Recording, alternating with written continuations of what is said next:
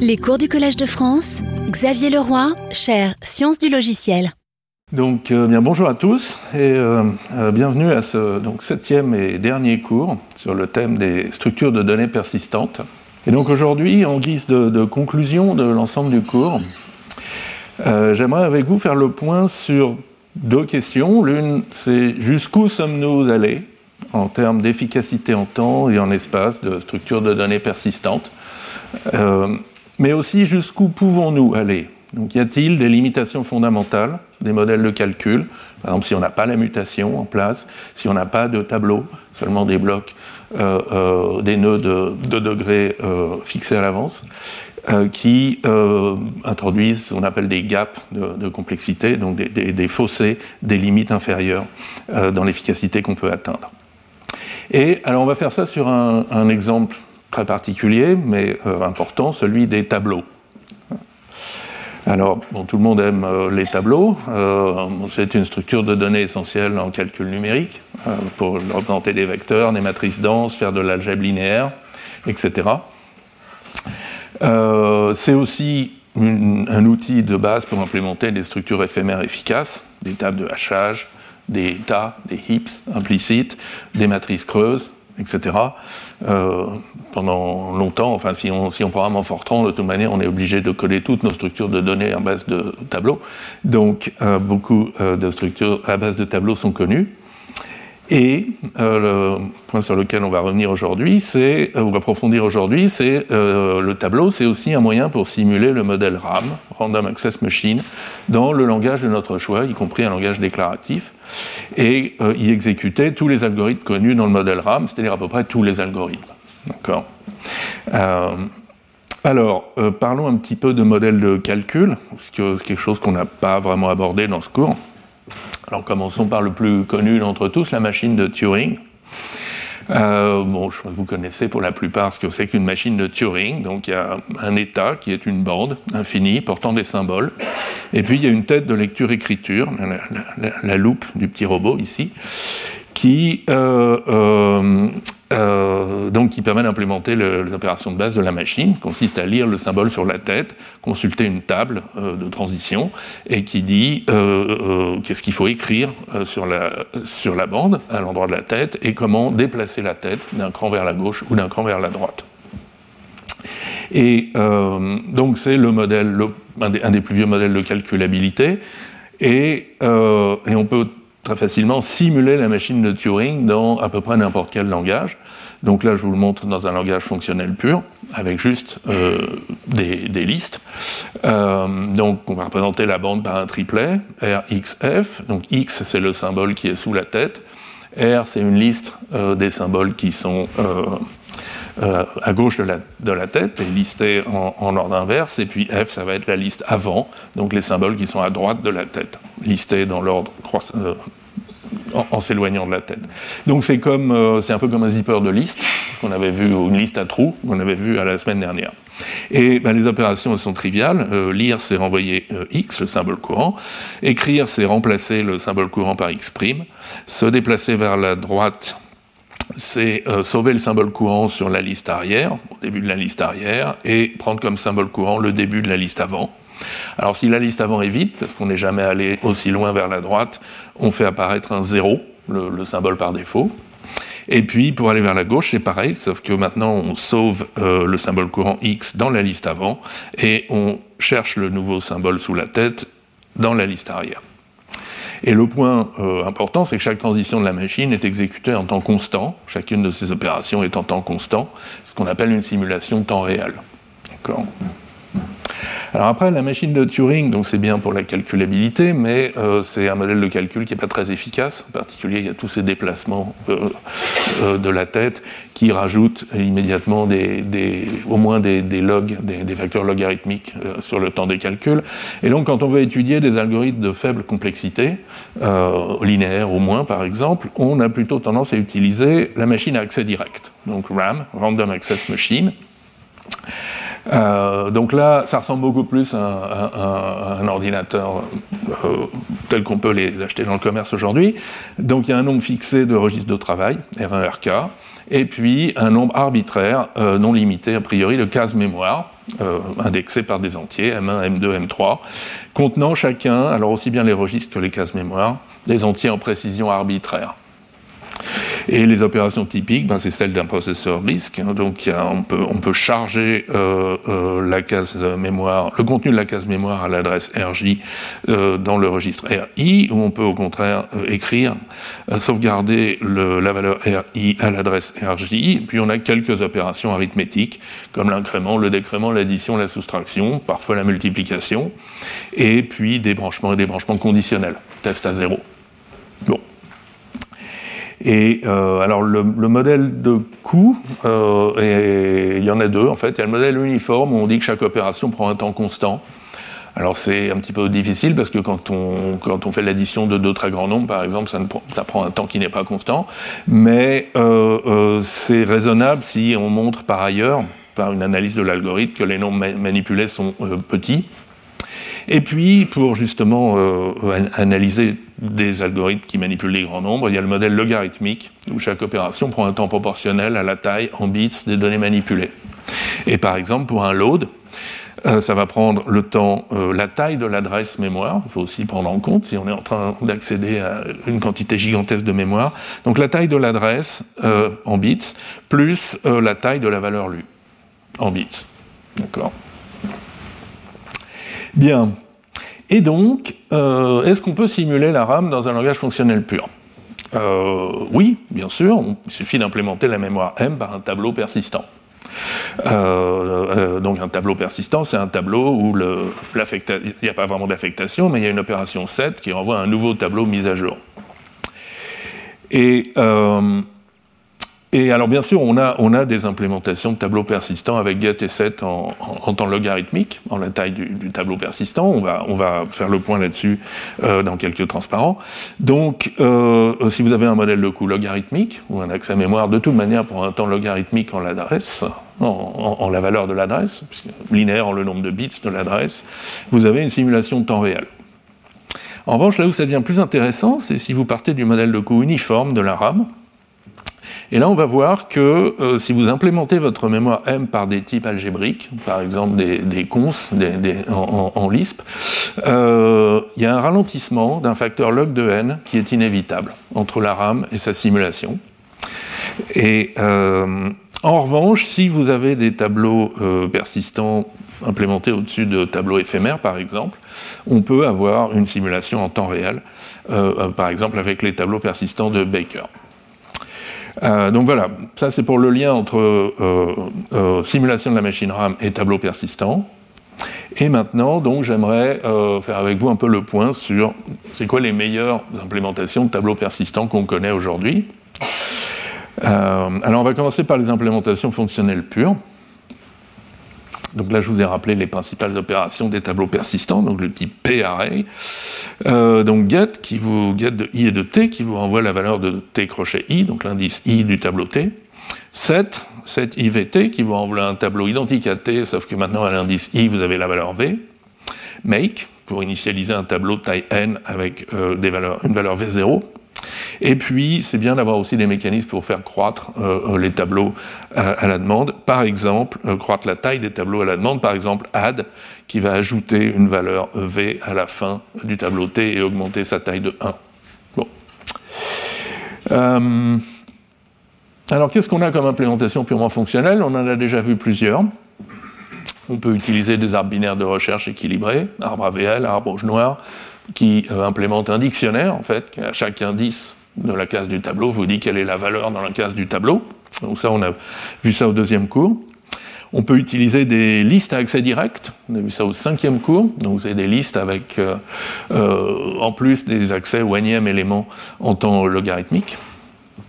Et puis, au cours 5, on a introduit les finger trees, comme justement un type de séquence efficace. Et au cours 6, on a vu comment, en l'annotant par détail, on pouvait aussi obtenir un accès direct au énième élément de manière efficace. Et puis euh, là, on va voir deux implémentations peut-être plus spécialisées, mais peut-être encore plus efficaces, à base d'arbres préfixes, en particulier les arbres de Brown.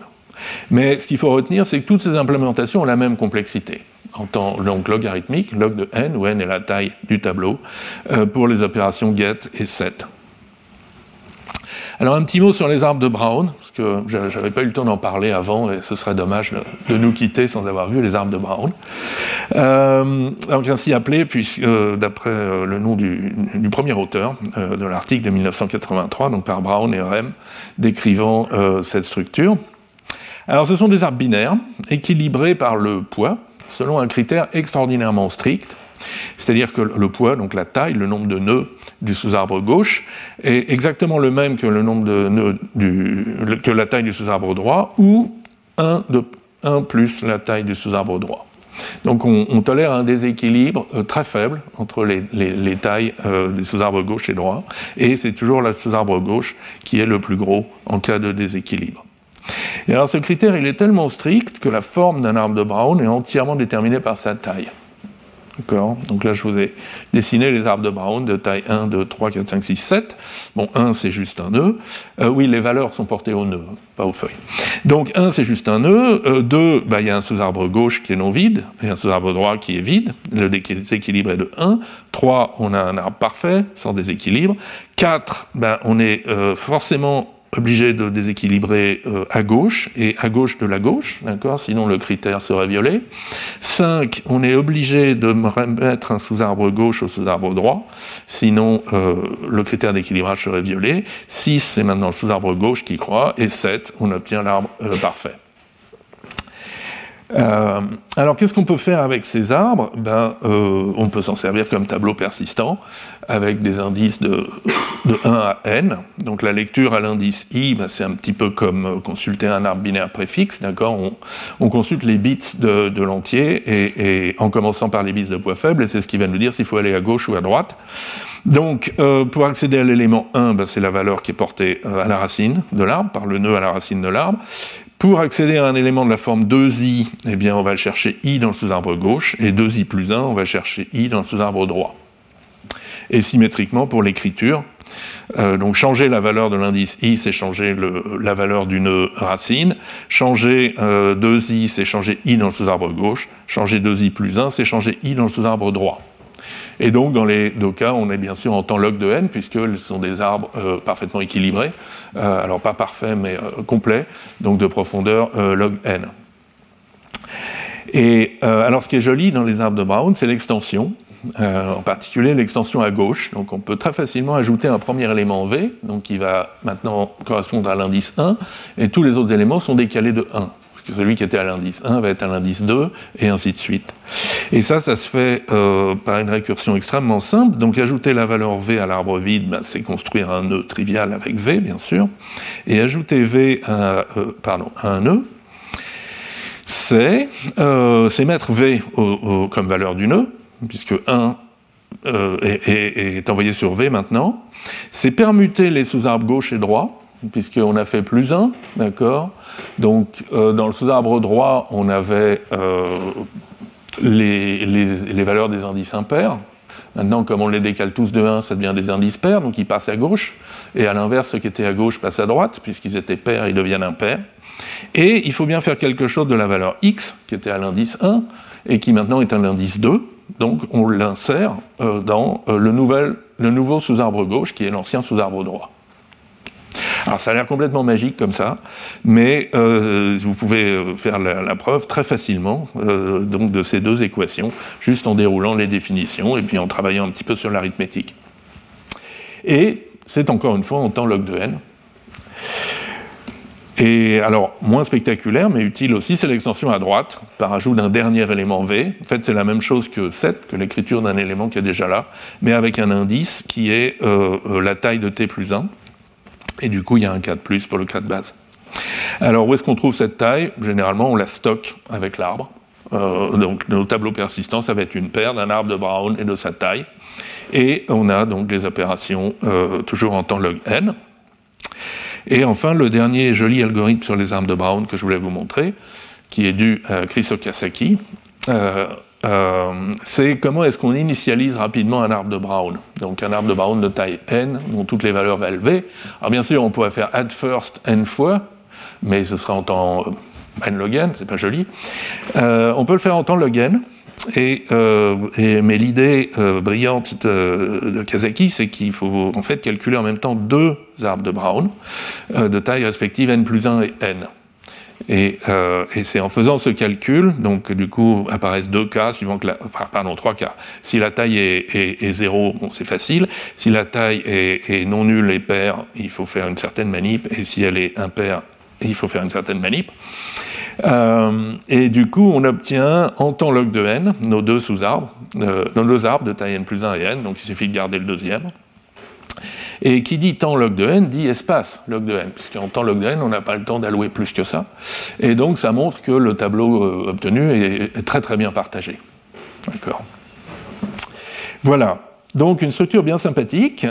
Et euh, alors, si on veut faire un petit peu plus rapide, on peut, euh, donc toujours en restant dans cette idée d'arbre préfixe, en fait, euh, indexé par les bits des indices, euh, donc il y a deux moyens pour faire un peu mieux. Il y en a un dont Arthur Charguero a beaucoup parlé la semaine dernière dans son séminaire, qui est d'augmenter le degré des nœuds de l'arbre préfixe. Donc au lieu d'avoir des nœuds de degré 2, portant deux sous-arbres, et, donc de tester bit à bit, on va avoir des nœuds de degré 16, 32, 64, ce qui veut dire qu'on va traiter l'indice par paquet de 4, 5, 6 bits, donc ça va faire un arbre beaucoup moins profond. Ça change la base du logarithme essentiellement, du log de n.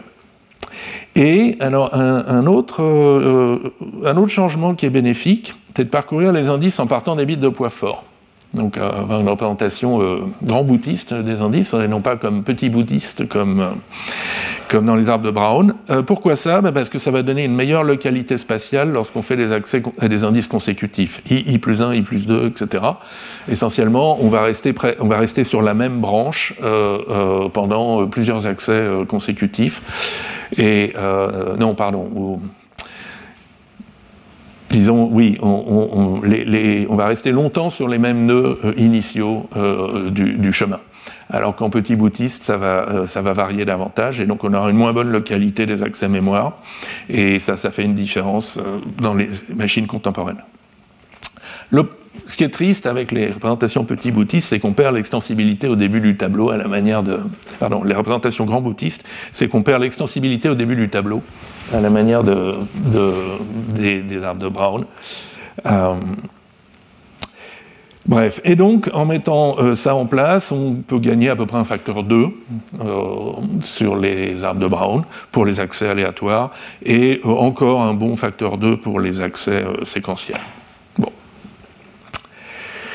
Bon. oui, donc là je voulais montrer, vous esquisser une implémentation en camel, donc d'arbre préfixe de degré 32. Alors on utilise des tableaux camel, mais on ne va jamais les muter. Euh, donc en a un, tableau, pardon, un tableau persistant, donc c'est une longueur, une hauteur euh, et un arbre préfixe, donc soit une feuille avec un tableau de valeur, soit un nœud avec un tableau de, de sous-vecteurs. Tous les tableaux ici sont de taille 32. Et euh, l'accès, ben, ça c'est la fonction récursive. Donc l'accès à l'indice i, on est à la hauteur h, on a un tableau v. Pardon, euh, ça, devrait être v, euh, ça devrait être v ici.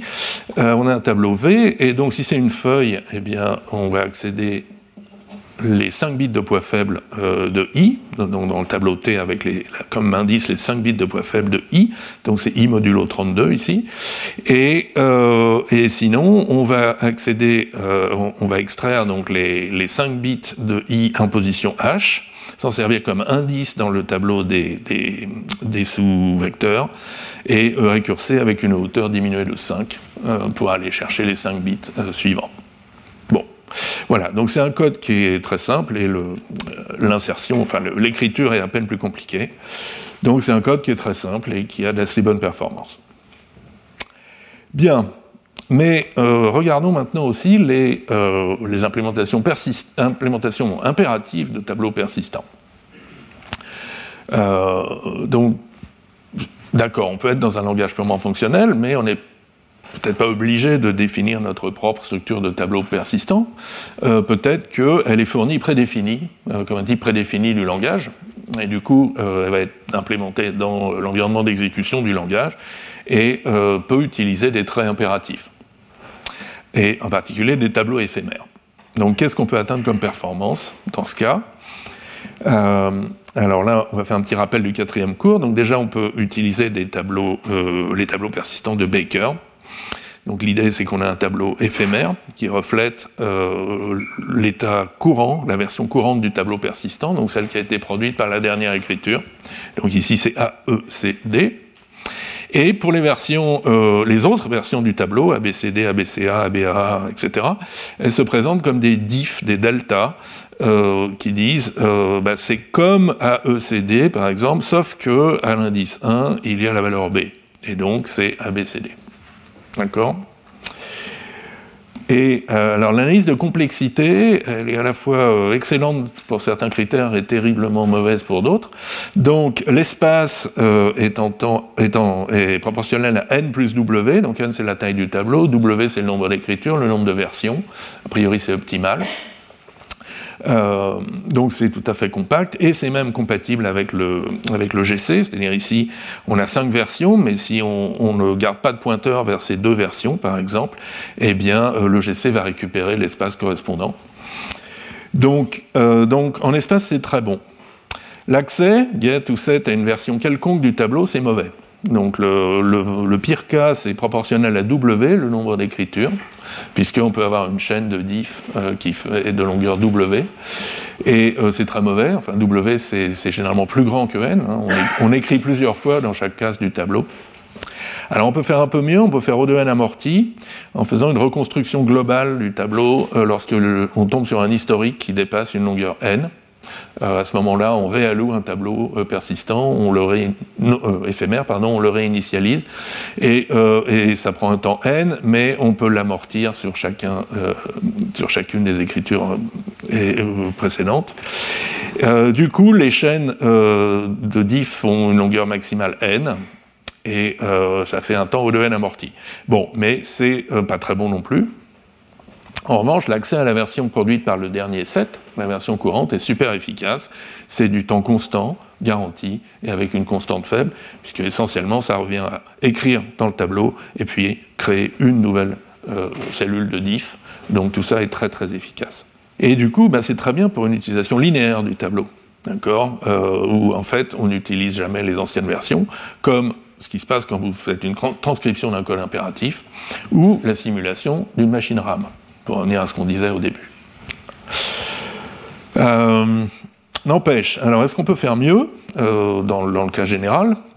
Euh, Oui, alors il y a les tableaux de gros éléments qu'on avait commencé à voir au quatrième cours, avec l'article de O'Neill et Burton. Donc l'idée maintenant c'est qu'on a un tableau mutable, mais qui contient qui contient non plus des valeurs, mais des historiques de valeurs. Euh, donc, euh, euh, par exemple, ici, la case d'indice 1, son historique, c'est qu'à la date 0, elle valait A. À la date 1, on lui a, elle était initialisée à A. À la date 1, on a écrit B dedans. Aux dates 2 et 3, on n'a rien changé. Et à la date 4, on a écrit E. Et du coup, ben, on voit que donc, a une version du, tableau, c'est une paire date pointeur vers le, tableau mutable. Et donc on voit ici qu'on a cinq euh, versions du tableau qui sont encodées donc de manière assez compacte par ces quatre historiques. Alors, on avait un peu parlé de l'affectation des dates, c'est le problème de la liste ordonnée. Bon, je ne vais pas en reparler, juste pour vous rappeler que c'est un peu, pardon, que c'est trivial en persistance partielle. Quand on écrit toujours dans la dernière version du tableau, eh bien, euh, on a juste besoin de dates qui sont des entiers, 0, 1, 2, 3, 4, 5. En revanche, quand des fois on écrit dans une version intermédiaire, par exemple 1, alors il faut trouver une date qui soit entre 1 et 2. C'est comme ça que ça procède. Et euh, ça peut être compliqué si on veut que les dates restent des, des petits entiers il faut prévoir de renuméroter de temps en temps les dates. Et donc il y a une solution qui est en O de 1 amorti, mais qui est compliquée et qui renumérote de temps en temps les dates. On verra pourquoi c'est important tout à l'heure. Bien, alors maintenant la question c'est comment est-ce qu'on représente les historiques? Alors comme pour les tableaux de Baker, au bout de n écritures, où n est la taille du tableau, on peut se permettre de reconstruire un nouveau tableau avec des, historiques euh, triviaux.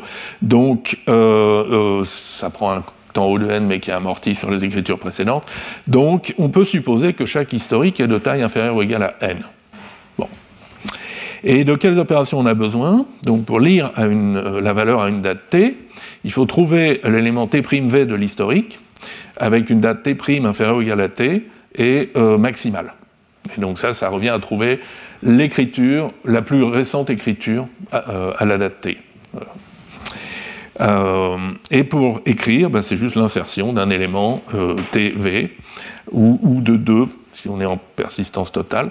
Mais donc insérer un élément TV en allouant. Euh, alors, il faut quand même faire attention. Il faut allouer un espace constant euh, amorti, parce que sinon, euh, on n'aura pas la bonne complexité en espace, n plus w. Donc chaque écriture doit consommer un espace constant. Alors on avait mentionné une solution simple, c'est un arbre de recherche, parce que euh, en particulier, cette opération se, code très facilement en temps logarithmique, et euh, l'insertion ne pose pas de problème. Et pour rester en espace O de 1, en fait, on peut y arriver avec un arbre éphémère, donc on modifie en place, et euh, parce qu'à ce moment-là, il n'y a qu'une allocation par insertion et un nombre constant amorti de, rééquilibrage. Alors, pour, euh, ça peut être sympathique aussi de garder un index sur le max, sur la dernière date, euh, ce qui va nous donner des lectures et des écritures en temps euh, log de n dans le pire cas, et en temps constant pour la dernière version grâce à l'index. D'accord? Donc, c'est déjà un peu mieux que, les, arbres que les tableaux de, Baker, dans, dans le cas le pire. Mais on peut faire encore mieux. Et euh, on pourrait. Euh, donc, quand on a euh, des entiers entre 0 et m, par exemple, enfin, pardon. vous savez par exemple que trier un tableau, en général, c'est en n log n, on ne peut pas faire mieux. En revanche, si les éléments du tableau ont de la structure, par exemple si ce sont des entiers, on a des algorithmes plus efficaces parce que, jusqu'à temps linéaire, parce qu'on tire parti de ce qu'on sait sur les entiers. C'est des petits entiers en particulier, on peut faire des choses très efficaces. Ben là aussi, D'accord nos, clés dans, nos historiques, ce sont des entiers pas forcément très grands. On peut peut-être les ramener entre 0 et n. Et donc, peut-être on peut faire mieux. Euh, et un exemple, c'est les arbres de euh, Fan MD Boas. J'espère que je prononce correctement. Donc, euh, c'est un peu une curiosité algorithmique qui date de 1975. C'est un peu ce qui arrive quand on, demande à un algorithmicien euh, T'es pas capable de faire une structure de données en log log n et il répond, mais si, voilà. Euh, oups, pardon. Donc, un, arbre de Van M. Boas, euh, ça représente des ensembles d'entiers, entre 0 et grand M. Par exemple, grand M, ça peut être 2 puissance 32, 2 puissance 64. Et on va les représenter par des arbres préfixes, mais d'arité extrêmement variable. Donc, il y a un arbre de rang ça va être un tableau de racines carrées arbre sous arbre, chacun de rang racine carrée. Donc d'habitude, on divise en deux sous-tableaux, ou peut-être quatre, ou peut-être 32. Là, on fait une division en, élevant à la puissance 1,5, d'accord? Euh, Donc ce qui fait au moins au sommet de l'arbre euh, un, degré de branchement énorme, puis qui diminue beaucoup ensuite. Donc j'ai essayé de le représenter ici, mais franchement c'est très dur de faire le moindre dessin là-dessus. Donc au rang 256, par exemple, on va avoir un tableau de 16 sous-arbres, chacun de rang 16, donc composé d'un tableau de 4 euh, sous-arbres, chacun de rang 4. Et puis, bon, là, a priori, c'est des tableaux de taille 2, ou bien on arrête, enfin, on fait des bits vectors parce qu'on est tout petit. Euh, donc voilà, donc il y a ce tableau de racine carrée euh, de m sous arbre de rang racine carrée de m, et puis quelques infos supplémentaires, la valeur minimale, la valeur maximale du nœud de l'arbre, et un arbre auxiliaire de rang racine de m qui va nous aider à trouver rapidement les cases non vides dans le tableau C. Parce qu'évidemment, le tableau C, il va être très peu dense, très peu rempli au début, et on n'a pas envie de faire des parcours purement linéaires dedans. Euh, et, donc on obtient, euh, si on calcule la hauteur d'un arbre VEB de, rang m, on a cette récurrence, donc hauteur de m égale 1 plus hauteur de racine carrée de m, dont la solution est en log log m. D'accord? Et, euh, et, du coup, ben, on a plein d'opérations qui sont en temps log log m. On a les opérations ensemblistes, le test d'appartenance, l'insertion, la suppression, mais on a aussi des opérations ordonnées, comme le plus petit et le plus grand élément, ça c'est facile, mais euh, le prédécesseur et le successeur. Donc étant donné i, on peut trouver le plus grand élément j qui est, euh, appartient à l'ensemble et qui est strictement plus petit que i, ou le plus petit élément j qui est strictement plus grand que i. Et, ça, c'est très pratique pour, euh, pour, nos historiques. D'accord? Si maintenant, au lieu de faire des ensembles, on fait des, dictionnaires, des, fonctions finies, ben on a besoin de l'insertion et puis on a besoin du prédécesseur. Et on les a en temps très rapide. Alors, ce qui est euh, euh, terrifiant dans les arbres VEB, c'est leur espace. Donc, ils sont en espace grand O de M.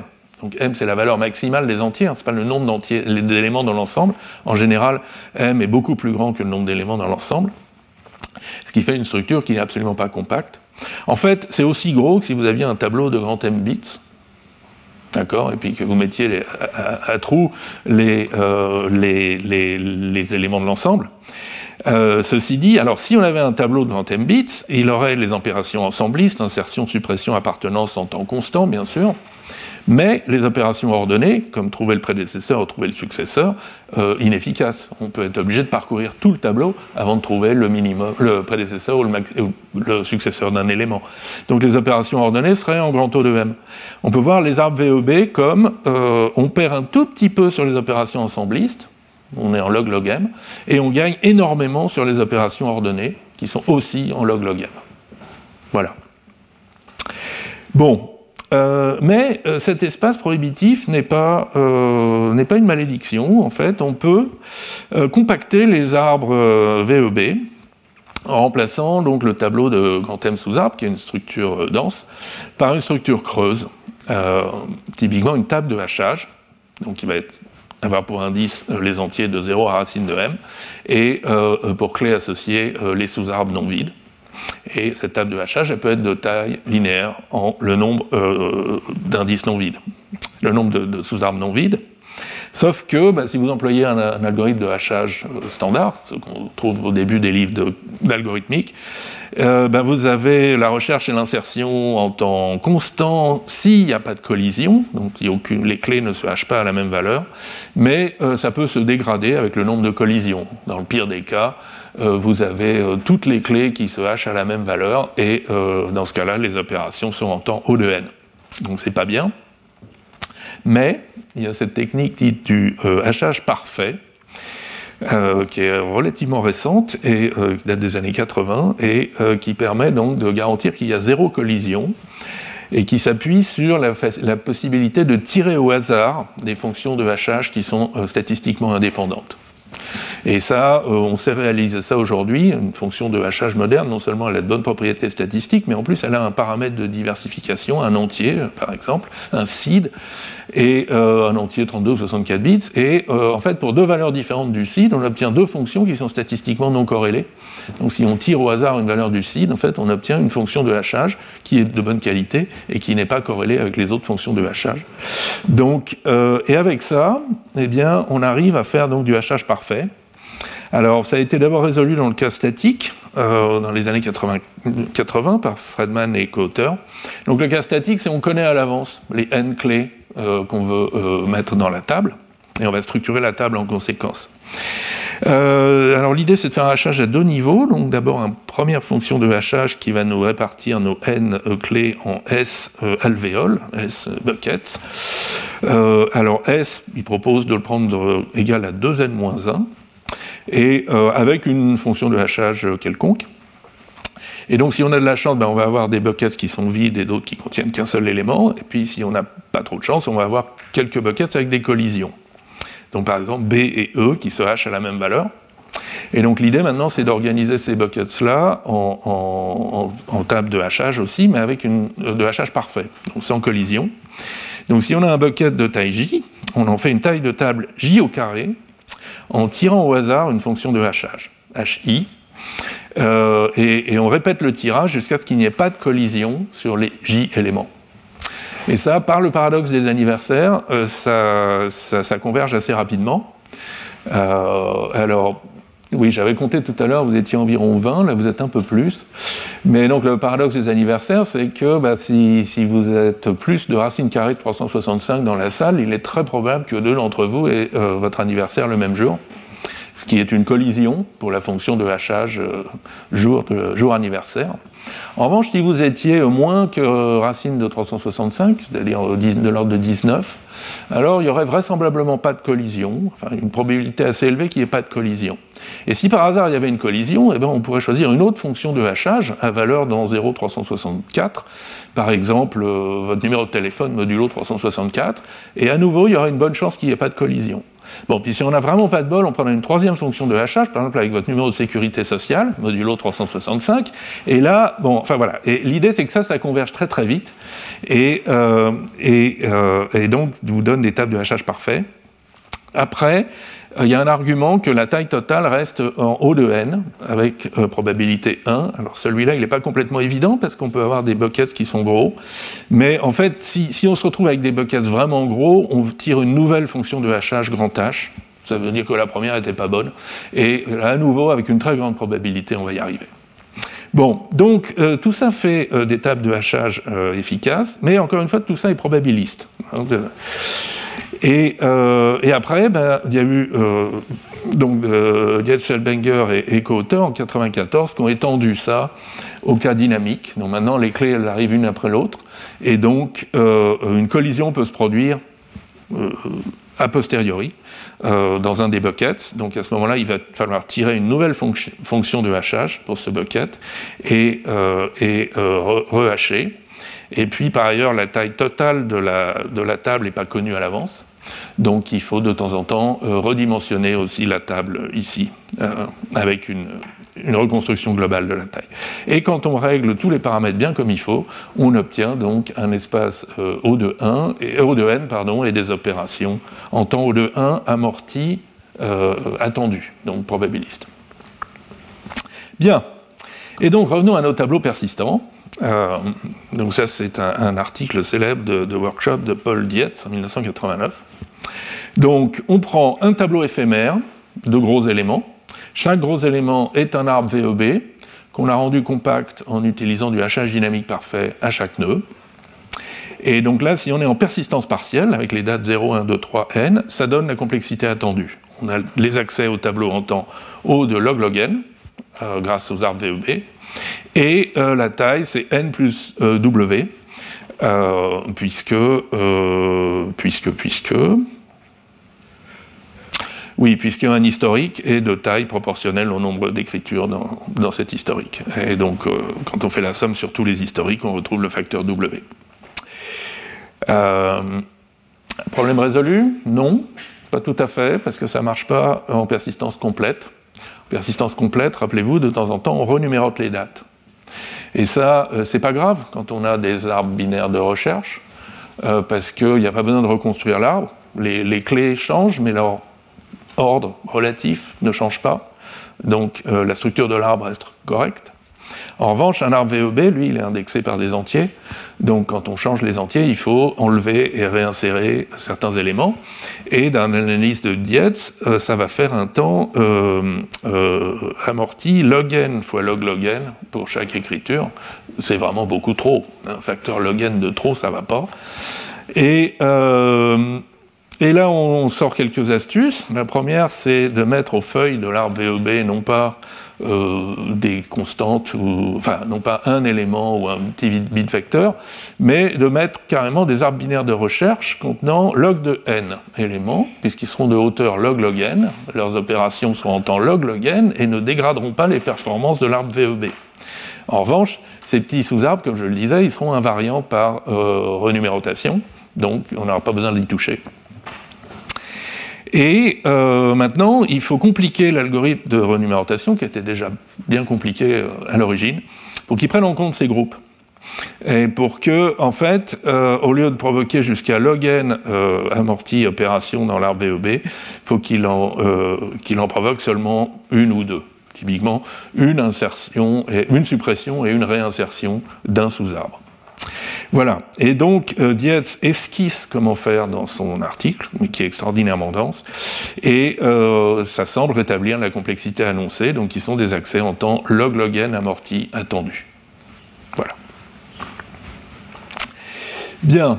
Donc, euh, ça conclut ce petit tour d'horizon de ce qu'on sait faire, enfin les, meilleures structures persistantes connues pour les tableaux. Et alors maintenant, voyons euh, un peu les limitations euh, théoriques. Donc en commençant euh, donc par la première, qui concerne ce qu'on appelle le modèle Lisp ou la machine à pointeur. Donc c'est un autre modèle de calcul où, comme dans la machine RAM, on a un nombre fixé de registres de travail. mais la mémoire n'est pas structurée en tableau, la mémoire elle est structurée en, tas mémoire contenant des, des cellules, alors on va prendre des cellules de taille 2, comme en Lisp, des cons. D'accord Donc elles ont deux champs. Et elles sont accessibles par des pointeurs. Et donc chaque registre, chaque champ de cellule contient soit un pointeur, soit une valeur d'un type de base T. Par exemple, un entier en précision arbitraire. Et euh, donc nos pointeurs sont opaques, il n'y a pas de conversion entre entiers par exemple et pointeurs, on n'est pas en C. Donc euh, le seul moyen euh, d'accéder par exemple à, cette cellule, ben, c'est de suivre les pointeurs qui y mènent. Suivre un ensemble de pointeurs qui y mènent, par exemple depuis R1, on va faire ça, puis ça, puis ça. D'accord? On ne peut pas deviner son adresse et y accéder en temps constant. Bien. Euh, donc voilà les opérations de la machine à pointeur. Donc euh, un peu comme la machine RAM, mais on a des instructions qui manipulent les pointeurs. On a une instruction cons qui crée une nouvelle cellule, initialise son champ A, euh, I, son champ D J, la valeur RJ, et vous renvoie donc un pointeur vers cette nouvelle cellule. On a les accesseurs car et codeur qui donc vous lisent le premier champ ou le deuxième champ pointé par RI on a euh, l'écriture dans, les cellules, euh, dans les cellules, donc R plaque A et R plaque D, qui remplacent euh, le premier champ ou le deuxième champ à l'adresse RI par la valeur de RJ. Et puis, on peut tester si RI est un pointeur ou un entier. Et à part ça, on a des opérations sur le type de base T, par exemple de l'arithmétique, addition, soustraction, test à zéro. Et le modèle de coût qu'on utilise généralement pour ça, c'est les opérations sur les pointeurs sont en temps constant, et les opérations sur le type T en temps constant aussi, donc un modèle uniforme. Bien. Euh, et maintenant, donc, euh, peut-on simuler euh, la machine RAM avec la machine à pointeur? Alors, oui, comme on l'a vu tout à l'heure, comme on a simulé la machine RAM dans un langage fonctionnel pur, on représente l'état mémoire de la RAM par, un tableau persistant. Alors ça peut être par exemple un arbre binaire de recherche équilibré, un dictionnaire, donc qui à chaque adresse associe euh, une valeur. Alors pourquoi je privilégie arbre binaire de recherche équilibré? C'est parce qu'il y a besoin de très peu d'opérations sur les adresses, juste pouvoir comparer deux adresses. Si vous avez plus d'opérations, pardon, euh, oui sur les adresses, j'ai bien dit. Si vous avez plus d'opérations, euh, par exemple accès bit à bit, vous pourrez aussi faire un arbre préfixe, mais c'est pas grave. Euh, et on est en, liste, donc on a R plaque A et R plaque D, ça peut aussi être un arbre euh, euh, mutable. D'accord? Tous les coups sont permis. Et comment on va traduire les instructions RAM? Ben, L'instruction load, ça va devenir l'opération get du tableau. L'instruction store, ça va devenir l'opération set du tableau. Et euh, les autres instructions euh, vont être inchangées. Oui, je m'aperçois, j'aurais pas dû, pas dû dire tableau persistant, hein, puisque en fait, on a, même le droit de le modifier en place. C'est une structure de données euh, de type fonction finie des adresses dans les valeurs. Je corrigerai ça. Donc oui, store, ça va devenir l'opération set de la structure de données, et ben, les instructions arithmétiques sont inchangées. Et euh, bah, la simulation, du coup, si vous avez un programme qui s'exécute en temps t et en espace s sur la machine RAM, il va s'exécuter en temps euh, t log s, puisque chacun des accès mémoire va a priori prendre un temps logarithmique en la taille de, la mémoire. Euh, donc ça vous fait un surcoût log s, et en espace O de s sur la machine à pointeur. Bon. Maintenant, la question, c'est est-ce qu'on peut faire mieux? Euh, et, donc là, il y a ce très joli résultat de Ben Amram et Galil qui montre que non. Donc cette simulation est optimale. Alors sur une hypothèse raisonnable sur le type de base T, donc il est incompressible, on va expliquer ce que ça veut dire. Euh, la simulation d'un programme RAM de temps t et d'espace S sur une machine à pointeur prend un temps oméga t log de S. Donc forcément supérieur ou égal à une constante fois t fois log de S. Et donc on ne peut pas avoir une simulation en temps, euh, par exemple, euh, linéaire, en, temps réel, donc qui serait en, temps t. alors comment est-ce qu'on montre ça? Euh, ben D'abord, on va raisonner un petit peu sur euh, le mode d'accès aux cases mémoire. Donc une case mémoire dans la machine à pointeur, c'est un champ K ou un champ CDR d'une cellule cons. Et alors dans la, machine RAM, on accède à n'importe quelle case mémoire en une instruction, load ou store. Dans la machine à pointeur, il faut suivre des pointeurs pour y accéder. Et donc, par exemple, à partir du pointeur contenu dans le registre R1, d'accord, en faisant car ou codeur ou, R plaque D ou R plaque A, vous pouvez lire ou écrire un de ces deux champs. D'accord? Donc en une instruction, vous avez accès à deux cases mémoire. Maintenant, si ces cases mémoire contiennent elles-mêmes des pointeurs, euh, ça peut vous donner accès donc à deux jusqu'à deux euh, cellules cons supplémentaires, donc quatre champs supplémentaires. Donc en deux instructions, vous pouvez lire ou écrire euh, six champs. D'accord? En trois instructions, vous pouvez avoir accès au maximum à quatre euh, cellules euh, cons supplémentaires, donc il y a 8 champs de plus. Donc on en est à 6 plus 8, 14. Et euh, alors on voit que c'est, oui, d'abord c'est plus, hein, parce que parfois on peut avoir des, cellules qui contiennent des valeurs et non pas des pointeurs, donc qui ne rajoutent pas de nouveaux pointeurs. Parfois on a des pointeurs qui reviennent en arrière sur des objets qu'on a déjà vus, etc. Mais voilà, donc au mieux, euh, en exécutant P instructions, euh, on peut lire ou écrire une case mémoire parmi au maximum deux cas de P-1. Euh, et, pour les autres, eh ben, on va devoir faire au moins P plus 1, P plus une instruction. Donc maintenant, si vous travaillez sur S case mémoire, où S est, strictement plus grand que ce nombre, ça veut dire qu'il y en aura au moins une qui ne sera pas accessible en P instruction, il faudra au moins P plus une instruction pour y accéder. Et donc, euh, et, donc ça, ça donne une borne inférieure en log de S, d'accord, sur le temps qu'il faut pour accéder à cette case mémoire S, à cette case mémoire, pardon. Et du coup, euh, euh, alors peut-être qu'une fois qu'on l'aura accédé, euh, son accès sera plus rapide. Peut-être que la simulation de la RAM qu'on fait, il y a un petit cache, ou peut-être on a des index, ou peut-être on fait des arbres splay qui se réorganisent euh, dynamiquement. Mais euh, il n'empêche qu'il restera après une autre case mémoire qui sera toujours à distance au moins P plus 1. D'accord? Puis une autre, puis une autre. Et donc on pourra toujours construire un programme RAM adversarial avec des loads et des stores à des adresses bien choisies, euh, de l'ordre de T opérations load et store à des adresses bien choisies, dont chacune va nécessiter euh, euh, oméga de log de S opération pour être accédée. Et donc c'est comme ça qu'on obtient notre borne inférieure, oméga de T log de S. Mais, il y a un mais, ça suppose que le S qui est ici, il est égal ou, du même ordre que le nombre de cases mémoire utilisées par la machine RAM. Euh, quand on exécute le programme sur la machine RAM. Et on pourrait se dire, mais, attendez, peut-être on peut coder l'état de la mémoire RAM, donc il y a un S entier, en une valeur du type de base T, ou un petit nombre de valeurs du type de base T. Par exemple, on pourrait faire un collage de Gödel, n'est-ce pas? Euh, euh, Donc on code notre état mémoire par 2 puissance M1 fois 3 puissance M2 fois 5 puissance M3 fois le S im nombre premier puissance M de S. D'accord Et du coup, ben, on a notre mémoire euh, pour notre simulation, il n'y a qu'une valeur, on la garde dans un registre, pas de problème. Alors si, problème, parce que euh, au moins sur le collage de Gödel, les opérations set et get sont coûteuses. Il faut faire de la factorisation. Euh, clairement, on va, on va, perdre bien plus que le log de n qu'on perdait ici. le log de s, pardon, qu'on perdait ici. Mais comment est-ce qu'on peut exclure cette possibilité de compresser efficacement S valeurs du type de base en un petit nombre de valeurs du type de base? Et donc c'est là que Ben Amram et Galil introduisent cette notion d'incompressibilité. Donc ils disent qu'un type T est incompressible si, pour tout P euh, strictement plus grand que Q, il n'existe pas d'injection de, T puissance P, donc des P uplets euh, de valeur T, dans des Q uplets de valeur T, qui soient facilement calculables.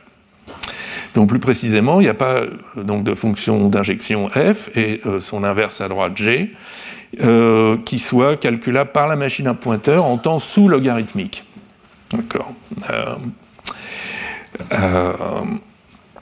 et je ne suis pas très sûr de mon log de taille de x ici, mais c'est pas grave. Ça dépend comment on mesure x. Euh, si c'est la taille de x en bits, euh, non, ça veut dire euh, sous petit taux de la taille de x en bits. Et, en fait, Ben Amram et Galil montrent que s'il existe une simulation de la RAM par la machine à pointeur qui serait en temps plus petit que t log s, alors on peut construire de telles fonctions f et g euh, et, donc le type T serait un, euh, qui s'exécuterait en temps euh, petit taux de log de S, et, donc T serait compressible. Donc il y a vraiment un lien très fort entre cette borne et la compressibilité du type de base. Alors, heureusement, beaucoup de types sont incompressibles. Euh, ce qui est raisonnable, cette idée de compressibilité est quand même étrange. Donc, par exemple, si votre type est fini, T c'est les entiers sur K bits, là il y a un argument de cardinalité qui montre que T puissance P est forcément plus grand que T puissance Q, et donc il n'y a pas d'injection. Euh, en revanche, si vos deux cardinaux sont infinis, euh, dénombrables, on peut quand même montrer l'absence donc il y, a en général une injection, mais pas efficace.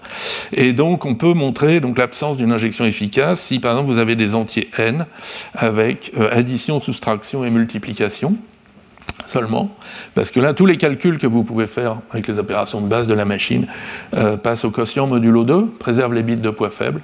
Et donc si on avait une compression de NP dans NQ, vous auriez en fait une compression de 0,1 puissance P dans 0,1 puissance Q, ce qui n'est pas possible. Euh, et euh, alors ça s'étend, mais c'est un peu plus délicat si vous ajoutez des opérations comme qui ne sont pas qui passent pas au quotient modulo 2, comme la division par 2 ou, euh, ou la, comparaison. Mais donc je vous renvoie à l'article. Alors il montre aussi que les réels, R, ne sont pas compressibles à condition que toutes vos opérations soient continues. C'est un assez joli résultat. Alors pourquoi on s'intéresse aux machines avec des réels? Ben, La RAM avec des nombres réels, c'est un modèle qui sert pour les algorithmes géométriques, pour étudier les algorithmes géométriques. Et puis, euh, il nous trouve quand même un type compressible. Euh, qui est assez inattendu. Donc, ce sont les entiers en précision arbitraire, mais où on se donne des décalages à gauche et à droite de n bits en temps constant. Donc la taille de l'entier est arbitraire et le nombre de bits qu'on décale est arbitraire. Et tout ça est en temps constant, donc c'est pas très euh, raisonnable, mais ça rentre assez bien dans le modèle RAM uniforme. Alors si on fait ça, ben, on peut facilement coder un nombre arbitraire d'entiers d bits en un seul entier grand V. Il suffit de coller, concaténer les d bits de, chacun. Et euh, du coup, pour accéder au im entier, on décale V de d fois i et on garde que les d bits de poids faible. C'est ce que fait cette soustraction.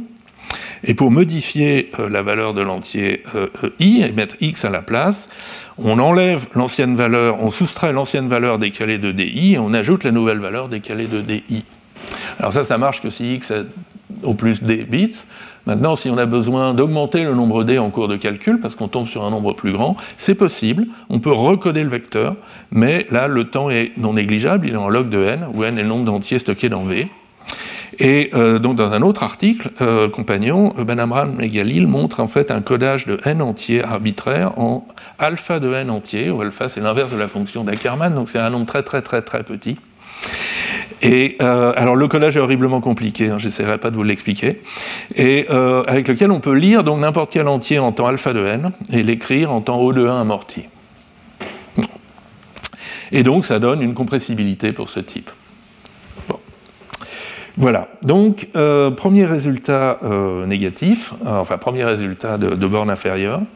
Maintenant un deuxième, que j'aime beaucoup, c'est cette fois-là reste à l'intérieur du modèle liste, du modèle à pointeur, et on essaye de voir si la capacité de muter, de modifier une cellule en place fait une différence. Donc on considère le modèle Lisp pur, c'est la machine à pointeur mais sans les instructions rplaca et rplacd. Dans ce modèle, une cellule const n'est jamais modifiée après création et initialisation. L'affectation au registre reste possible en revanche, mais on ne modifie pas les structures de données après création. Donc ça, euh, bah, c'est assez familier, ça ça correspond à un langage fonctionnel pur, comme CoreML, donc sans référence, ou Core Haskell, mais en évaluation stricte. Et on verra que l'évaluation paresseuse fait une différence. Donc voilà, langage fonctionnel pur strict, c'est Lisp pur. Et puis, on a Lisp impur, qui est la machine à pointeur dans toute euh, sa généralité, donc avec les instructions rplaca et rplacd, où on peut modifier des cellules après initialisation, et en particulier, donc on peut coder CoreML avec des références mutables. D'accord L'autre différence entre CoreML, CoreHaskell et Lisp, c'est que bah, dans un cas, on a des types algébriques avec des constructeurs d'arité euh, variables, alors qu'en Lisp, on n'a que des cellules à deux champs, mais euh, ça ne change rien. L'important, c'est de limiter a priori l'arité des, constructeurs, et dans ce cas-là, il y, a un codage en temps constant euh, en termes de, Lisp, de, de const de Lisp. Camel euh, version 2.6 euh, représentait ainsi ces types algébriques. Bref, donc euh, voilà, donc d'un côté Lisp pur, plus ou moins un langage fonctionnel avec type algébrique non mutable, et Lisp impur, qui est le même plus des, des références, par exemple, des cellules d'indirection mutables. Euh, et, donc, pour comparer ces deux modèles, donc Nicolas Pipanger, en 1997, euh, euh, pose le problème suivant. Donc, on se donne une permutation pi des entiers de 1 à n dans les entiers de 1 à n, et un flux infini ou très long, très long de n uplay. Et le problème, c'est de produire en temps réel le flux de ces n uplay permutés. Donc, on lit le premier n uplay, x1, xn, on calcule la permutation, x pi de 1, x pi de n, on le produit. Et on recommence avec x'1, x''n, et ainsi de suite. Euh, alors, on va voir, il faut, il rajouter quelques contraintes, mais euh, euh, on arrive ensuite à montrer qu'en Lisp pur, il y a une solution où chaque permutation prend un temps linéaire, O de n. Alors, il y a un petit pré-traitement à faire, mais qui est amorti sur le grand nombre de permutations alors qu'en Lisp pur, chaque permutation doit prendre un temps euh, borné inférieurement par n log n, et c'est un peu le même argument pour le tri, et euh, aucun pré-traitement n'est réellement utile. c'est là l'argument un petit peu euh, original. Alors, oui, donc le genre de contraintes qui se donne. Donc, premièrement, il y a l'aspect euh, interactif et il y a un aspect paramétrique. Donc, euh, interactif, ça veut dire. Alors, oui, pour, bien exprimer ça, en fait, il, euh, donc dit que c'est un programme de type serveur qui fait des entrées et des sorties. Pour ça, il ajoute des primitives read et write aux deux modèles Lisp, pur et impur. Ce n'est pas considéré comme une, impureté de faire des entrées-sorties. Et euh, donc, euh, le programme, il doit être de cette forme, donc lire l'entier n, lire les n entiers de la permutation, et répéter infiniment, lire n symboles, x1, xn, calculer leur permutation, afficher la permutation, recommencer. Et donc, ça veut dire qu'il faut émettre la permutation du tuple courant avant de lire le prochain tuple. On ne peut pas lire tous les tuples, euh, et puis faire des calculs et produire toutes les permutations. Et puis, euh, le programme, il est paramétrique en ses, entrées. Donc, les XI, c'est ce qu'il appelle des symboles. Donc, ce ne sont pas des entiers, ce ne sont pas des chaînes de caractères, ce ne sont pas des valeurs d'un petit type énuméré, pour lesquelles peut-être on aurait des algorithmes de permutation un peu rusés. Euh, ce sont juste des symboles euh, sur lesquels on n'a aucune opération, peut-être juste un test d'égalité. Euh, alors oui, donc ça, bah, c'est une petite modélisation en OCaml. Euh, je ne sais pas si c'est particulièrement utile, mais bon, euh, ça m'a aidé en tout cas à, préparer ces transparents. Donc j'avais utilisé des, séquences de la bibliothèque standard d'OCaml pour modéliser les entrées et les sorties. Donc les séquences, c'est des listes possiblement infinies, évaluées à la demande, mais sans mémorisation, donc pas, pas des listes paresseuses, plutôt des listes en appel par nom. Et donc, ben voilà une première fonction donc, qui groupe une séquence d'entrées en, en NUPLAY donc en une séquence de listes, chacune de longueur n. Là, on a la transformation inverse, on a une séquence de listes qu'on transforme en séquence d'éléments. Et donc le cœur de l'algorithme, c'est donc transformer euh, un flux d'entrée input en, un flux de sortie. Donc on groupe les entrées par paquet de n, on permute chaque paquet en lui appliquant la permutation pi, et on dégroupe euh, euh, les résultats. Donc maintenant, tout est dans l'implémentation de la permutation. Alors comment est-ce qu'on permute euh, une liste à n éléments? Sachant que la permutation est a priori elle-même représentée par une liste à n éléments. Alors il y a une solution naïve où ben, pour chaque élément de la permutation, on va, chercher le ième élément de la liste x et ça nous donne, euh, ben, euh, et, si on fait ça pour tous les éléments de la permutation, ça nous donne la liste de sortie. Alors bien sûr c'est en n carré puisque là on construit une liste de longueur n et chaque élément euh, fait une recherche linéaire dans la liste xs donc en temps O de n également. Alors bien sûr si on a des tableaux natifs dans notre langage, mais ils ne sont pas disponibles, hein, ni en Lisp pur, ni en Lisp impur. Euh, on peut transformer en temps linéaire notre liste XS en un tableau, et du coup on a un accès en temps constant au ième élément de la liste XS, d'accord? Donc on est en temps linéaire, linéaire ici et linéaire là. Euh, pi et XS ont la même longueur, n. Bon, mais on ne peut pas. Euh, dans un modèle Lisp, on ne peut pas. Alors on peut faire des tableaux fonctionnels, ça on sait coder en Lisp, par exemple des arbres de Brown. Et là on va être en n log n. Donc ici je construis le, tableau, l'arbre de Brown avec tous les éléments euh, de x euh, dans l'ordre. Et ensuite, j'utilise l'opération get euh, des arbres de Brown pour retrouver les ième éléments. Donc temps n log n.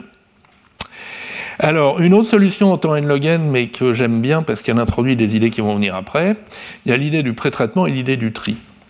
Donc, supposons qu'on ait précalculé l'inverse de la permutation pi. D'accord? Ça peut se faire une fois pour toutes. À ce moment-là, euh, il y a un algorithme qui consiste à, appairer donc, euh, les éléments de la permutation inverse et les éléments de la liste. Donc maintenant, on a une liste d'éléments. On a les éléments de la liste avec pour chacun euh, l'endroit où il devra être dans la liste finale. On va trier d'après cette position finale. Donc, euh, du coup, celui qui doit se trouver en position 1, il va être en position 1, en position 2, en position 2, etc. Et puis, ben, on efface les indices et on ne garde plus que les éléments. Donc, euh, donc ben, c'est en n log n, c'est dominé par le temps du tri. Euh, et donc la solution de Pipanger, qui est exprimable en Lisp impur, mais pas en Lisp pur, utilise des listes de références mutables. Donc il y a une étape de pré-traitement où on construit une liste A de n références distinctes, qui pour le moment ne contiennent rien d'intéressant. On permute cette liste en lui appliquant la permutation pi avec une fonction permute inefficace quelconque. Donc ça nous donne une autre liste qui partage les mêmes références avec la liste A, c'est ça l'astuce, mais pas dans le même ordre. Et euh, maintenant, comment est-ce qu'on effectue une permutation avec ça? Eh bien, on écrit les entrées x1, xn dans les références dans l'ordre de la liste A, et on relie les références dans l'ordre de la liste B. Donc on les relie dans l'ordre permuté. Par exemple, ici, on va relire d'abord euh, x4, puis x1, puis x5, puis x2, et finir par x3. D'accord? Et donc ça, ben, ça nous donne euh, la bonne permutation euh, des éléments x1, xn. Euh, ça se code très facilement en Lisp impur, c'est-à-dire en camel. donc là, on a l'étape de préprocessing, on alloue les n références dans l'ordre. Alors, on fait des références d'options parce qu'il faut quand même mettre une valeur dedans. Donc au début, c'est null. donc ça, c'est la liste A. On la permute par n'importe quelle permutation lente et on obtient la liste B dans la permutation elle-même, donc elle prend les listes A et B en argument, et euh, la liste des X, elle écrit les X dans euh, les références suivant l'ordre de A, et elle relie les références suivant l'ordre de B, et construit la liste euh, des résultats. Voilà. Et chaque appel à permute prend un temps linéaire, parce que là on fait un parcours linéaire de A et de XS, et là un parcours linéaire de B. D'accord? Bon. Et maintenant, l'argument de Pipanger, c'est que euh, cet algorithme-là, ou des algorithmes de ce style, ne peuvent pas être exprimés en Lisp euh, pur. Et euh, c'est ça donc, qui va faire qu'on ne peut pas descendre la complexité en dessous de n log n par permutation. Alors, j'essaye de vous résumer l'argument, c'est fait de manière beaucoup plus formelle hein, dans l'article de Pipanger. Alors, il y a un premier argument qui est que par hypothèse de paramétricité, les symboles x1, xn qu'on lit, euh, peuvent être supposés distincts de, tous les symboles qu'on a vus avant. D'accord? Donc, euh, donc, ils ne sont pas dans l'état mémoire euh, au début du, cycle, juste avant leur lecture. Euh, par ailleurs, on a cette hypothèse de pureté, donc dans liste pure, on ne peut pas stocker euh, une valeur dans un cons alloué avant qu'on ait pris connaissance de la valeur.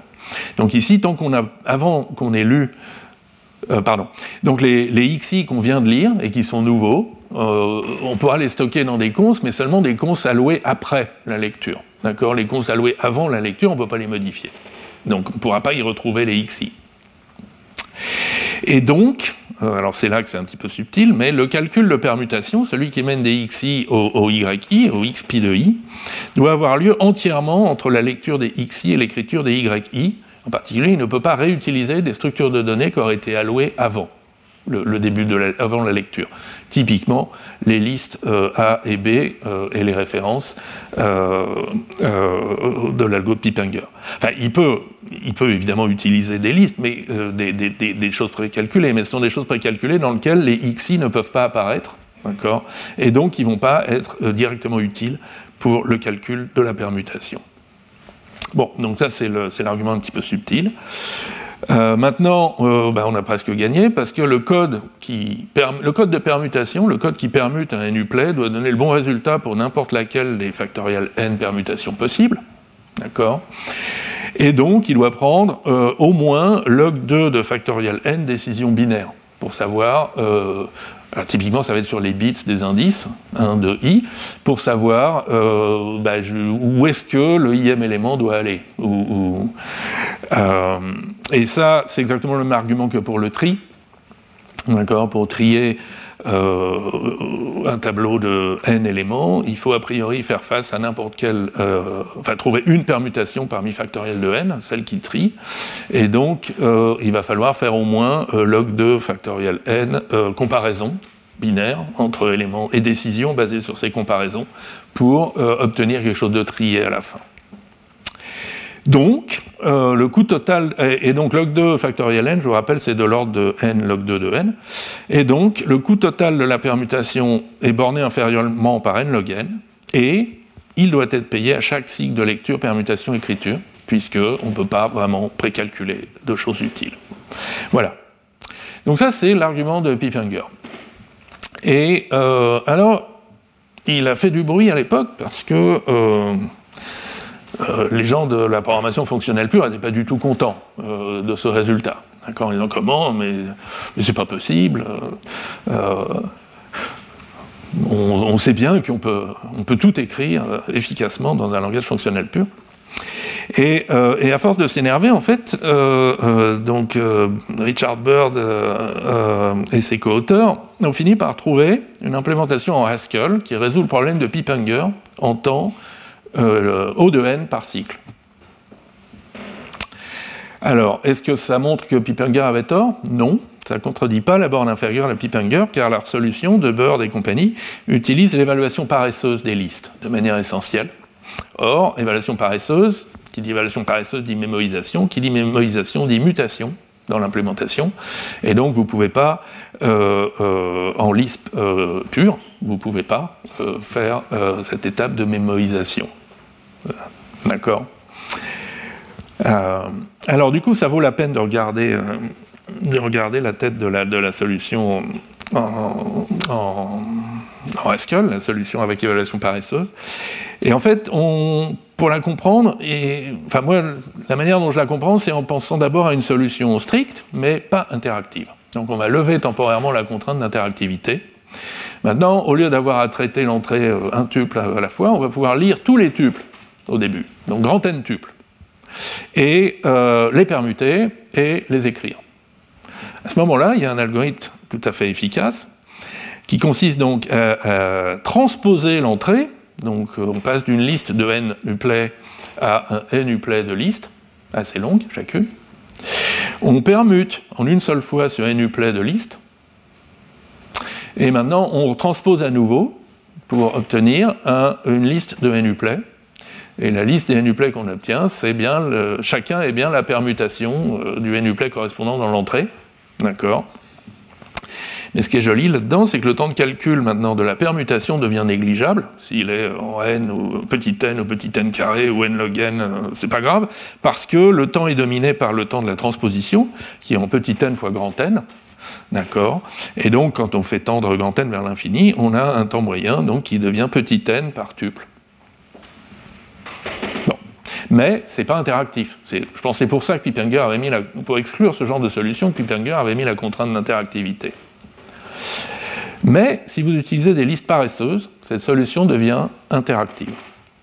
Pour obtenir les n premiers éléments de la sortie, donc la, permutation du premier tuple, il suffit d'avoir lu les n premiers éléments de l'entrée, d'accord Et le, reste des calculs va être suspendu.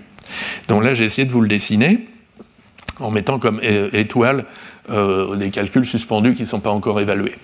Donc pour obtenir les n premiers éléments de la liste de sortie, il faut demander donc à un groupe de les produire, et un groupe est capable de les produire en connaissant seulement le premier tuple, le premier nuplet de son entrée.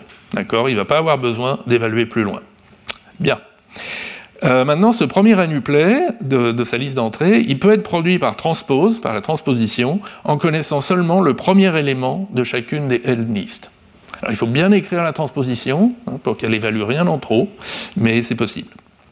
Maintenant, la permutation pi, elle évalue aucune des listes. D'accord Donc, euh, elle ne déclenche pas de calcul, c'est bien. Donc, euh, il suffit maintenant qu'on connaisse les premiers éléments de, chacune des listes, x1, xn. Et ça, la transposition peut nous le fournir en connaissant juste le premier nuplet de la liste d'entrée. Et ce premier nuplet, il est produit par groupe en lisant seulement les premiers n premiers éléments de la liste d'entrée. Ouf. Donc, donc, on est à nouveau interactif. D'accord Voilà. Alors, euh, victoire pour, euh, pour l'évaluation paresseuse, peut-être, mais en fait, ce que je trouve intéressant, c'est qu'on voit apparaître un troisième modèle de calcul. Il y a l'ISP pur, il y a l'ISP impur et il y a l'ISP paresseux, où on a des cellules cons évaluées à la demande et mémorisées. Et donc, le, programme de Bird et co-auteurs et le résultat de Pippinger montrent qu'il y a un gap de complexité entre l'ISP pur et l'ISP paresseux paresseux peut être euh, plus efficace d'un facteur log n sur le problème de Pippenger. Et euh, alors en revanche, la question, euh, et je ne connais pas la réponse, c'est est-ce qu'il y a un gap entre l'ISP paresseux et l'ISP impur? Je ne sais pas. Si vous avez des, références dans la littérature là-dessus, ça m'intéresse. Voilà. Euh, écoutez, je vous propose donc, euh, donc d'arrêter cette séance et puis de faire une petite conclusion générale de tout le cours. Donc pour arrêter cette séance, je vous donne les références bibliographiques, donc des, des, articles, euh, principaux articles qu'on a discutés. Euh, si vous vous intéressez au tableau persistant de Dietz, euh, l'article de workshop est très très dense et c'est presque mieux expliqué dans le chapitre de Kaplan du Handbook of Data Structures and Applications, même si ça reste très concis aussi. Et euh, donc, dans le petit quart d'heure qui nous reste, je voudrais euh, bah, essayer de faire quelques conclusions sur l'ensemble du cours. Alors, on avait commencé en, posant la question euh, quelle algorithmique pour la programmation déclarative? Et donc là, bah, on a déjà un premier élément de réponse. on peut utiliser exactement les mêmes algorithmes abstraits, à condition simplement de les apparier avec des structures de données persistantes au lieu des structures éphémères usuelles. Alors il reste un aspect un peu impératif qui est un, enchaînement de calculs qui fait évoluer un, état global, mais ça, ça se gère très facilement en programmation fonctionnelle pure par un, style à passage d'état. Se passe l'état courant en paramètres et en résultat supplémentaire des fonctions, ou avec une petite monade d'état. Donc, euh, donc il y a une transcription comme ça qui est assez euh, systématique.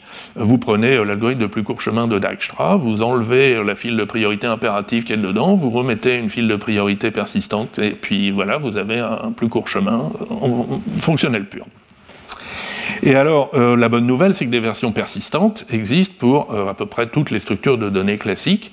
Donc, on a vu dans ce cours au moins les dictionnaires, les ensembles, les tas, enfin les fils de priorité, les piles, les fils, les fils à double entrée euh, et euh, ben, les tableaux. Euh. Et alors pour un certain nombre de, structures de cette liste, la version persistante a la même complexité grand O que, que, la version éphémère. Alors il y a des exceptions, on a vu pour les tableaux par exemple, et du coup d'autres structures à base de tableaux comme les tables de hachage ou, ou le union find. Mais en particulier quand on a la même complexité, on a des facteurs constants qui sont raisonnables, entre 1 et 10 dans, dans mon expérience. donc il n'y a pas d'inefficacité majeure introduite par l'absence de mutation, sauf pour, en gros, sauf quand on a besoin de tableaux.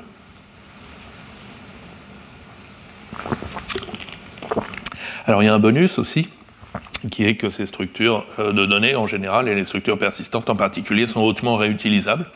Donc ça peut très facilement s'encapsuler de manière modulaire avec des interfaces bien claires. Et euh, on a des bibliothèques euh, de structures de données sur étagère qu'on peut réutiliser directement. Bien. Ça, c'était la première réponse. Mais il y a une deuxième réponse. Quelle est l'algorithmique pour la programmation déclarative? C'est que peut-être une autre algorithmique est possible une algorithmique, ou au moins certainement une autre manière d'exprimer les algorithmes, qui soit beaucoup plus proche des définitions mathématiques, moins obsédée par l'enchaînement des calculs, le stockage des états intermédiaires. Euh, et ça, c'est euh, important dans des domaines comme la démonstration automatique, le calcul symbolique, la compilation, l'analyse statique. Si vous regardez un, livre de compilation classique, il passe beaucoup de temps à expliquer comment les structures doivent être stockées en mémoire, à l'octet près, les tables de symboles, les, les bits vecteurs pour l'analyse d'état flow, par exemple. Donc il y a, un, commitment, un engagement vis-à-vis de structures de données de bas niveau et impératifs dès le début, qui, à mon avis, n'est pas, euh, pas bon. Euh, il vaut bien mieux euh, raisonner en termes d'opérations beaucoup plus abstraites sur des environnements de typage, sur des, euh, des, valeurs abstraites, des valeurs dans des domaines abstraits, qui peuvent être des fonctions, qui peuvent être des, fonctions finies, des, ensembles, etc. Et du coup, on reste beaucoup plus proche des formalismes de base, système de type, interprétation abstraite, etc. Bon. Euh, et euh, alors, une autre algorithmique est possible aussi, ce qui tire meilleure partie du partage en mémoire entre résultats intermédiaires qui est quelque chose qu'on obtient un peu gratuitement pour, euh, avec les structures de données euh, persistantes. Et puis, euh, je pense aussi qu'on peut rester plus proche de la vérification formelle de l'algorithme. Alors, on sait vérifier formellement des algorithmes impératifs, exprimés dans le style bas niveau des livres, d'algorithmique, à l'aide de logiques de programme. Mais par exemple, si on est en programmation fonctionnelle pure, on peut facilement utiliser des types dépendants pour mieux documenter ce que fait euh, l'algorithme et contraindre, exprimer un certain nombre d'invariants directement dans le code.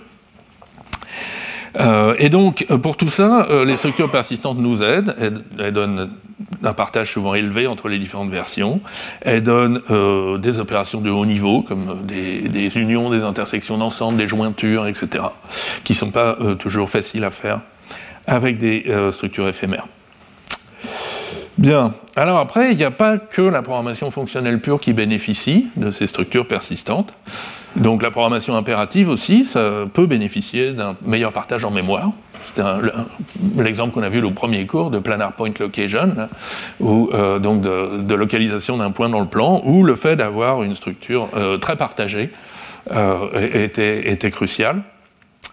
Mais le deuxième point, celui qui, moi, me, tient pas mal à cœur, c'est la résistance aux accidents dans le flux de contrôle. Donc quand le calcul ne va pas euh, linéairement du début à la fin, par exemple, il fait des retours en arrière, éventuellement des retours en arrière forcés parce qu'on est en train de rattraper une erreur et il faut annuler des modifications qu'on a faites, ou bien euh, on veut faire des transactions aussi, on veut faire un ensemble de modifications, soit elles sont toutes effectuées, soit zéro, euh, soit aucune n'est effectuée, mais on ne s'arrête pas au milieu. Et par exemple, euh, quand je programme monocamel, de plus en plus souvent, je, remplace euh, une table de hachage par juste une référence mutable sur une map, sur un dictionnaire euh, persistant. Alors pourquoi ça, On peut dire c'est juste une coquetterie, ça veut dire qu'au lieu de faire htable replace, au lieu de remplacer la, clé K par la valeur V dans la table TBL, je prends l'état courant de la, de la, map, je lui j'associe K à V dedans, et je mets à jour l'état courant de la map. Euh, on a l'impression que j'ai fait exactement la même chose, mais non. Alors d'abord, il y a plus d'opérations sur les maps, je trouve ça plus agréable, mais deuxièmement, euh, par exemple, avec cette approche donc, de référence sur une map, je trivialise l'annulation des modifications sur une erreur.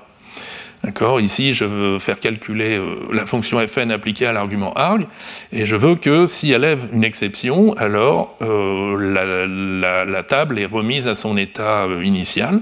Ben, c'est très facile, il suffit de se souvenir de l'état initial de la référence R, et en cas d'exception, de réécrire cet état dans la référence. C'est une écriture de pointeur, ça se fait en temps constant, ça se fait de manière uniforme pour toutes les structures de données, d'accord? Alors que revenir en arrière sur une table de hachage, c'est plus compliqué il faut faire un log des modifications, quelque chose comme ça. Donc l'annulation des modifications sur une erreur est triviale. Et euh, alors si maintenant on utilise une référence atomique, chose qu'on peut faire en OCaml 5, euh, on peut faire des transactions qui sont euh, valides même en présence de parallélisme. Alors, c'est un exemple qui n'est pas forcément super efficace, mais qui est en tout cas très simple. Donc, c'est quoi une transaction? Ben, C'est appliquer une fonction fn sur l'état courant de la référence, d'accord, et puis mettre à jour la référence. Mais on veut que, euh, euh, par exemple, si quelqu'un d'autre est en train de faire une mise à jour, euh, les deux mises à jour ne se marchent pas sur les pieds, et donc on fait ça facilement par une opération dite de compare and swap. Donc on calcule la nouvelle valeur et atomiquement on regarde si la référence contient toujours l'ancienne valeur, auquel cas on écrit la nouvelle, sinon on réessaye. D'accord? Bon. Alors, ce n'est pas euh, la meilleure approche euh, envisageable du parallélisme. Hein, euh, il y en a. Ça marche très bien quand il y a peu de contention et que les, calculs sont de durée assez courte. On peut faire bien d'autres choses. On peut mettre des verrouillages autour des accès. On peut utiliser des structures de données log-free, bien que les, transactions sont difficiles à faire dans ce cas-là. Mais encore une fois, c'est pour montrer donc, à quel point ça devient simple pas forcément super efficace, mais simple, quand on euh, utilise des structures euh, euh, persistantes. Bien, et alors, encore deux, petits transparents pour faire le point, et puis on va s'arrêter. Donc, que dire des implémentations purement fonctionnelles, maintenant, des, structures persistantes? En bref, j'adore. un peu plus détaillé, donc ben, ça s'écrit dans un style très algébrique, avec des, donc des types de données euh, euh, algébriques et des définitions par récursion et par analyse de cas, qui, je trouve, a de nombreux avantages. Bon, d'abord, ça se transcrit très facilement dans, beaucoup de langages, en particulier fonctionnels purs, mais y compris aussi euh, des, des, systèmes qui sont à la fois des langages de programmation et des logiques mathématiques, comme Agda, Coq ou Lean. D'accord ça donne une présentation que je trouve élégante et concise des algorithmes. Euh, comparer par exemple la concision du livre de Okasaki à euh, la verbosité typique d'un livre d'algorithmique. On commence par mettre un pseudocode et puis après on le paraphrase en anglais et puis on n'a toujours pas couvert tous les cas. Bon. Euh, là, au moins, il y a le, compilateur qui vous signale quand vous avez oublié un cas dans un filtrage. Euh, alors, je trouve aussi que c'est une incitation à fournir de nombreuses opérations pour les, pour les structures. Par exemple, pour les structures de dictionnaire, c'est pas juste l'appartenance, l'insertion, la suppression, mais aussi tout ce qui est union, intersection, jointure et itérateur. Alors, les itérateurs, c'est intéressant parce que sur une structure purement fonctionnelle, euh, l'itération, elle est fiable et facile à spécifier. On parcourt l'état de la structure au moment où on a démarré l'itération. Alors que, quand les structures sont impératives, se pose plein de questions sur l'invalidation d'un itérateur si on est en train de modifier la structure pendant qu'on fait le parcours. Et puis, bah, la vérification, je trouve, est assez facile. Alors, euh, bien sûr, on peut la faire avec une logique de programme, comme pour un code impératif, mais on peut aussi, dans beaucoup de cas, la faire juste par raisonnement équationnel, sans avoir besoin d'une logique de programme. Euh, et, alors, ce qu'on a vu, et qui est un peu la, grande découverte de, de Kasaki, c'est que euh, si en plus on fait ça avec de l'évaluation paresseuse, d'abord, euh, les avantages sont préservés, en particulier la vérification par raisonnement équationnel est toujours valable, bon, à condition d'avoir prouvé la terminaison. Bon. Euh, mais on ajoute plein de possibilités. On peut parler d'amortissement, même en présence de persistance euh, complète. On peut faire de l'ordonnancement explicite des calculs, euh, donc ce qui permet de repasser de amorti à temps réel. On a de nouvelles possibilités de mémorisation des calculs, comme on l'a vu sur l'exemple des permutations, des transpositions et permutations interactives. voilà. Donc ça ajoute quelque chose, mais ça n'enlève essentiellement rien. Alors maintenant, que dire des implémentations impératives de structures persistantes Alors, si, pour les implémentations purement fonctionnelles, l'adjectif, je pense que ce serait élégant. Pour euh, les implémentations impératives, ce serait ingénieux. Euh, il y a quand même une grande ingéniosité algorithmique. Euh, les tableaux persistants à la Baker sont d'une simplicité renversante. Et l'approche FatNose de Driscoll et co-auteurs, elle est super compliquée, mais elle a quand même cette capacité à partager la mémoire entre versions successives encore mieux que l'approche fonctionnelle pure, qui est assez extraordinaire quand même. Euh, alors, les, approches qu'on a vues sont, soyons honnêtes, difficilement utilisables en persistance complète. Alors pour les tableaux persistants de Baker, les, performances ne sont pas assez bonnes. Pour les approches de type FatNodes, les implémentations sont juste trop compliquées. En revanche, euh, je trouve que c'est très intéressant pour des scénarios d'utilisation plus spécifiques, l'utilisation linéaire, single threaded, l'utilisation en persistance partielle, l'utilisation en semi-persistance, comme l'a montré Jean-Christophe Filiat dans son euh, séminaire. Et puis, donc, il y a ces mystérieux tableaux persistants de Dietz, avec leur borne inférieure en log-log n, euh, dont beaucoup de gens parlent et que personne n'a vraisemblablement implémenté, mais qui, euh, qui nous interroge, qui nous interroge vraiment sur les limites théoriques de l'approche. Est-ce qu'on peut obtenir des tableaux persistants en temps O de 1 amorti, attendu, machin, bidule, d'accord? Ou est-ce que là aussi, il y a encore une limite, mais qui serait entre O de 1 et O de log log n, donc euh, quand même très très serré Je ne sais pas. Voilà, eh écoutez, nous sommes arrivés à la fin de ce cours et je vous remercie de l'avoir suivi jusqu'au bout. Retrouvez tous les contenus du Collège de France sur www.colège-2-france.fr.